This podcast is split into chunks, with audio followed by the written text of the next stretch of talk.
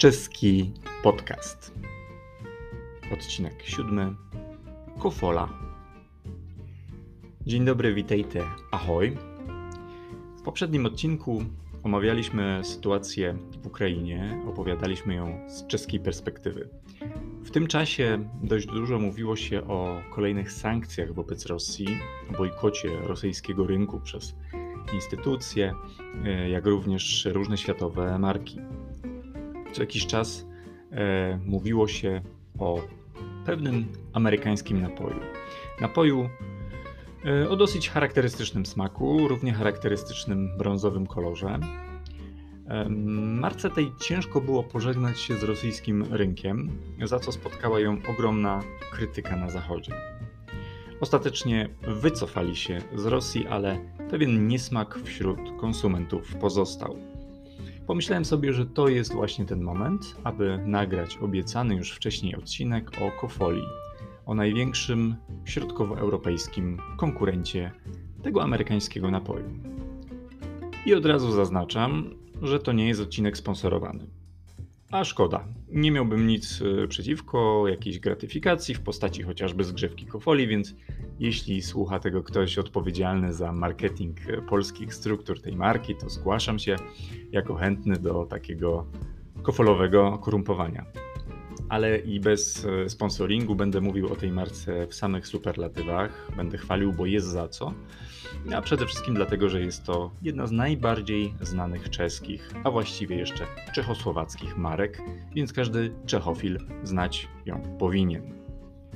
Kofola powstała w 1960 roku, a właściwie na przełomie 59 i 60 roku w Czechosłowacji, jako lokalny, socrealistyczny odpowiednik tego zachodniego napoju. Na podobnych zasadach funkcjonowała w PRL-u Polokokta, znana chociażby z King Size'u, reaktywowana też kilka lat temu. Jednak w przypadku Kofoli marka ta funkcjonuje niezmiennie na przestrzeni lat, e, skupia się głównie na rynku czeskim i słowackim, ale ma również wiernych fanów w innych krajach Europy Środkowo-Wschodniej, w tym także w Polsce. Przy czym Kofola ma swoje korzenie mm, jeszcze w XIX wieku. W 1883 roku w Opawie tamtejszy lekarz Gustav Hell, y, nawiasem mówiąc, to jest świetna nazwa dla jakiejś opawskiej kapeli metalowej. Gustav Hell. Tylko podpowiadam. E, a więc Gustav Hell założył firmę, która oprócz leków zajęła się także produkcją słodyczy i wody słodowej. W czasie niemieckiej okupacji została znacjonalizowana, co zresztą podchwycili jako świetny pomysł powojenni czechosłowaccy komuniści i włączyli zakład w struktury państwowego Molocha.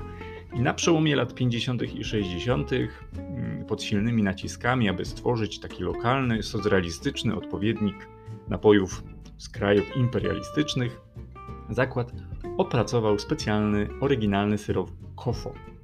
Syrop kofo to miks ziół, ekstraktów owocowych, E, karmelu, no i oczywiście kofeiny. Taki był początek e, jednej chyba z najpopularniejszych obok lentilków czechosłowackich marek. Popularna do dziś, o bardzo charakterystycznym smaku, ma swoich stałych wielbicieli nie tylko wśród czechofilów. No dobrze, ale mm, wspomnieliśmy na początku o wątpliwym zachowaniu amerykańskiej marki, ale jak zachowała się w tym kontekście Kofola? Czy jest za co ją pochwalić? Otóż tak, od samego początku Kofola angażowała się w pomoc uchodźcom z Ukrainy. E, głównie jej słowackie struktury, e, które dostarczały wodę i swoje produkty na słowacko-ukraińską granicę. Mm, jej menadżer Janis Samaras w mediach społecznościowych opisał szczegółowo, jak wyglądała pomoc Kofoli dla uchodźców. Obecna wojna wydaje się jednoczyć otaczający świat, czytamy w oświadczeniu opublikowanym w serwisie LinkedIn. Wybuchła ogromna fala solidarności. My również pracujemy nad tym, jak i gdzie najlepiej pomóc. Codziennie wysyłamy napoje na wschodnie granice Słowacji pociągami RegioJet. Współpracujemy także z burmistrzami naszych gmin i miast, oferujemy współpracę, pomoc finansową, a także zapewnienie zakwaterowania. W ostatnim czasie Kofola wypuściła także na rynek specjalną szydełkowaną maskotkę misia, misia, który towarzyszy jej już od jakiegoś czasu w materiałach marketingowych. Dochód ze sprzedaży przekazany zostanie także na pomoc dla uchodźców. Może to niewiele, może całkiem dużo. Dla niektórych, zwłaszcza tych uciekających z Ukrainy, to może być cały świat. W obliczu tego, jak bardzo nieprzyzwoicie potrafią zachowywać się zachodnie marki luksusowe, dla których zysk jest ważniejszy od ludzkiego życia, postawa Kofoli jest tu bardziej niż budująca. Może to ta środkowo-wschodnia perspektywa ludzi odpowiedzialnych za społeczną odpowiedzialność biznesu mm, Kofoli sprawia, że stać ich na takie gesty, a może po prostu zachowali w sobie więcej człowieczeństwa. Mnie ta postawa przekonuje. Jest to kolejny argument za tym, aby na półce sklepowej, jeśli najdzie ten moment i najdzie ta ochota, wybrać właśnie Kofolę. Aha, jeszcze jedno. Poza tym, że Kofola nigdy nie zaskoczy nas żadnymi szemranymi amerykańskimi biznesami, to ma jeszcze jedną zaletę. O 30% mniej cukru niż jej kapitalistyczny konkurent ze Stanów. Ja dziękuję Wam za dziś. E, otwieram e, butelkę kofoli, raczę się jej cudownym smakiem i mam nadzieję, że dział marketingu kofoli jednak zadzwoni. To tyle na dziś. Na schle.